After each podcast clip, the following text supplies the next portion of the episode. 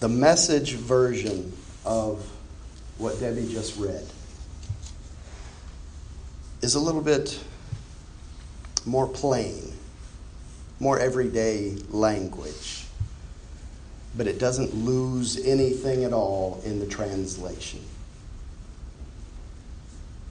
It says, when crowds of people came out for baptism because it was the popular thing to do, John exploded. Brood of snakes. What do you think you're doing slithering down here to the river? Do you think a little water on your snake skins is going to deflect God's judgment? It's your life that must change, not your skin. And don't think you can pull rank by claiming Abraham as father. Being a child of Abraham is neither here nor there. Children of Abraham are a dime a dozen. God can make children from stones if He wants. What counts is your life. Is it green and blossoming? Because if it's dead wood, it goes on the fire. The crowd asked him, Then what are we supposed to do?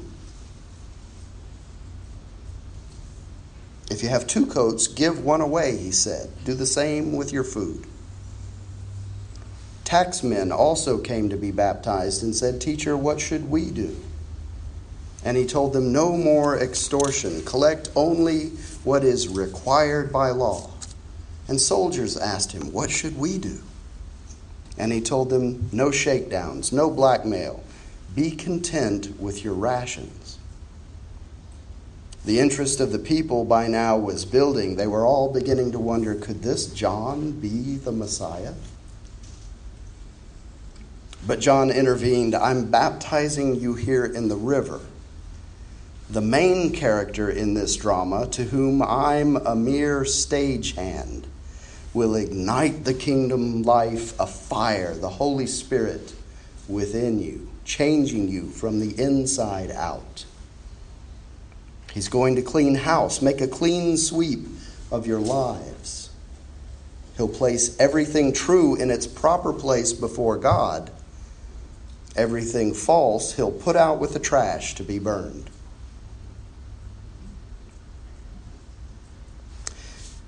Here we are on the third Sunday of Advent, 11 short days from Christmas Eve. And I wonder is your schedule full? Is your shopping complete? See a lot of no's. Are you preparing your home for guests? Are you getting ready to travel or visit with family and friends? It's a busy time. It's a happy time. I know we just spent yesterday in uh, Beaumont at my sister's farm with all of my kids and their kids and my brother and sister, my mother. And it was a joyous time. Was it, was it a joyous time? Oh, yeah, it was a joyous time. This is a joyous season of expectation. It's, it's a time of hope. And I look at all of our grandkids and I see such a bright future.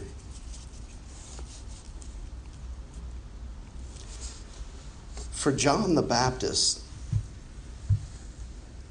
that was a time of the advent of Christ into the world of humanity. Coming into the world at a time when humanity had lost its way and there was a desperate need for a Savior. And some were, in fact, looking for the Messiah, but they were looking in all the wrong places. I think there's a song in there somewhere. 2,000 years later, and not much has changed with the state of humanity. We are still in desperate need of a Savior. Many are searching, and now, like then, most are looking in all the wrong places.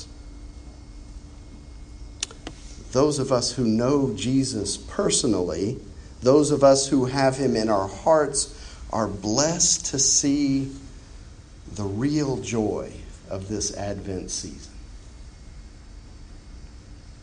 The hope promised to us in the gospel message. And when we hear this, this verse from John, we don't often think of the baby in the manger, but this is what this verse means. For God so loved the world that he gave his only begotten Son, that whoever believeth in him should not perish, but have everlasting life.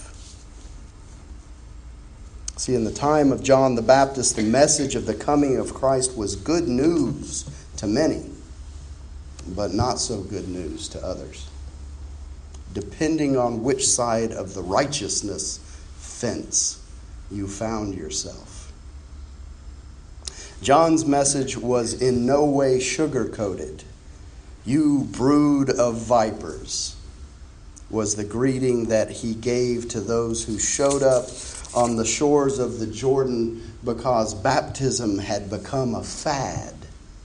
It was the in thing to do, kind of like the ice bucket challenge of the day.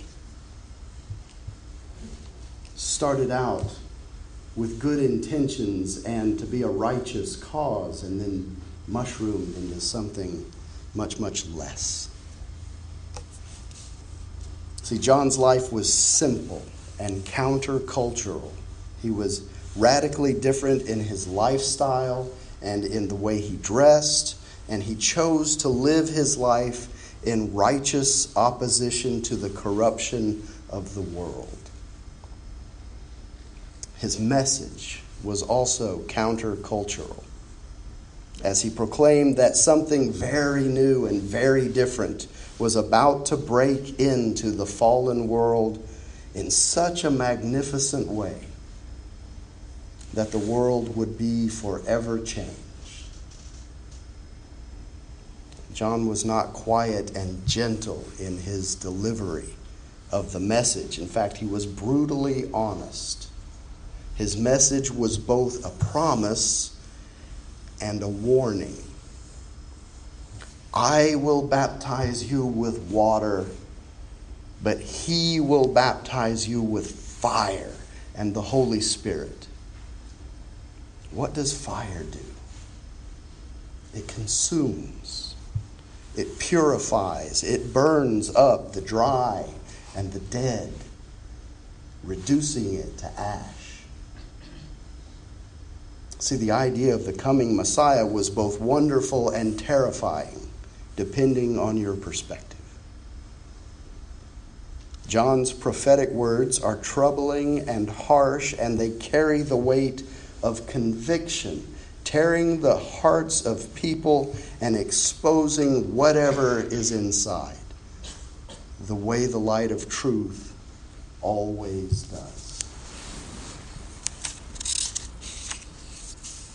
See, many of the Jewish people in John's day had a fatal flaw in their characters. They believed themselves to be untouchable, bulletproof irreplaceable in God's plan, and therefore somehow exempt from the need for a Savior. We are the children of Abraham, they would say. But John had a response for them that cut them down to size. He would say, I tell you, God is able to make children of Abraham from rocks. Don't think you're special he would say. Don't think your lineage makes you a protected class. It doesn't. What counts is how you live your life. What counts is where you place your faith. What counts is what you believe and in whom you believe. And the thing is, John's message is just as valid for us today, right now just as valid as it was right then. It applies to us whether we choose to receive it or not. So, if John's message is of such a nature, that of a warning and conviction, Why does the scripture call it good news? Brood of vipers. That doesn't sound like the preamble to good news to me.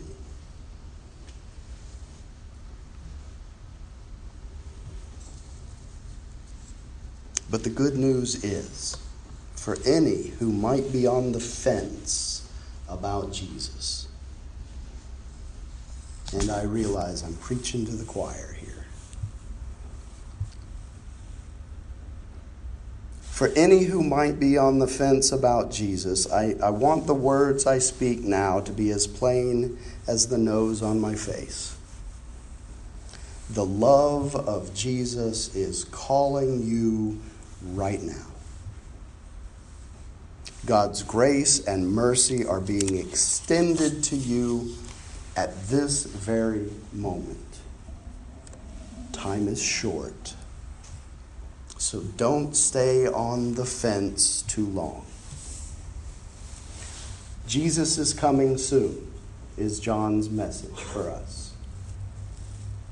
You see, what we sometimes forget as we gaze at the manger scene out front is that the babe in the crib is really a lion cub. When he comes, again, in great power and glory next time, he will sort out the people into two groups Christ followers and everyone else.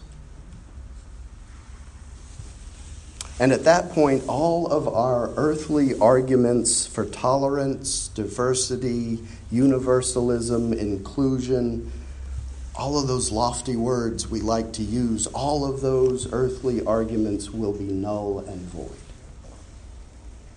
For those who insist on perpetuating the lie that there is no absolute truth, and that all religions are equal and the same, and that everyone can find their own way to heaven on their own terms. For all of those, it will be game over. You see, there is joy in Christmas, but for the undecided, there needs to be a word of conviction also. Because the first advent, you've heard me say, is all about the second advent. This is preparation time. Jesus' message was about getting ready.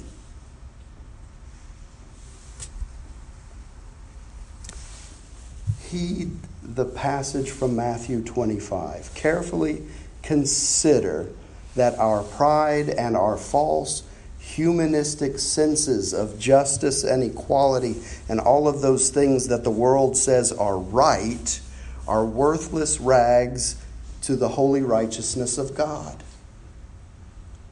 It's an inconvenient truth, but it is truth nonetheless. Matthew 25 says this when he finally arrives, blazing in beauty, and all his angels with him, the Son of Man will take his place on his glorious throne. Then all the nations will be arranged before him, and he will sort the people out. Much as a shepherd sorts out sheep and goats, putting sheep to his right and goats to his left. Then the king will say to those on his right, Enter you who are blessed by my Father. Take what's coming to you in this kingdom. It's been ready for you since the world's foundation. And here's why I was hungry, and you fed me. I was thirsty, and you gave me a drink. I was homeless, and you gave me a room. I was shivering, and you gave me clothes. I was sick and you stopped to visit. I was in prison and you came to me. Then those sheep are going to say, Master, what are you talking about? When did we ever see you hungry and feed you, thirsty and give you a drink? And when did we ever see you sick or in prison and come to you? then the king will say, I'm telling the solemn truth. Whenever you did one of these things to someone overlooked or ignored, that was me. You did it to me. Then he'll turn to the goats, the ones on his left, and say, Get out, worthless goats. You're good for nothing but the fires of hell. And why? Because I was hungry, and you gave me no meal. I was thirsty, and you gave me no drink. I was homeless, and you gave me no bed. I was shivering, and you gave me no clothes. Sick and in prison, and you never visited. Then those goats are going to say, Master, what are you talking about? When did we ever see you hungry or thirsty or homeless or shivering or sick or in prison and didn't help? And he answered them, I'm telling the solemn truth. You see, it's the same truth. I'm telling the solemn truth. Whenever you failed to do one of these things to someone who was being overlooked or ignored, that was me. You failed to do it to me then those goats will be herded to their eternal doom, but the sheep to their eternal reward. And I'm here to implore you be a sheep, not a goat. Choose Jesus. See, church, the good news is that despite the bad news of our brokenness, despite our sin, despite the purifying, all consuming fire of God's wrath and judgment, which is surely coming with the second advent of our Lord. God's good news is greater. God's good news is mercy. God's good news is grace. God's good news is hope and light and peace. See, the thing about bad news is that bad news makes the good news all the much sweeter. Like darkness makes the light all the more bright. The seriousness of our sin and sickness that John the Baptist was talking about the seriousness of our sin and sickness make the glory of our redemption and our hope all the more glorious. And the good news is that as long as we are breathing, as long as our heart is still beating, we can choose the good news. We can choose the light. We can choose Jesus. In the name of the Father, and the Son, and the Holy Spirit.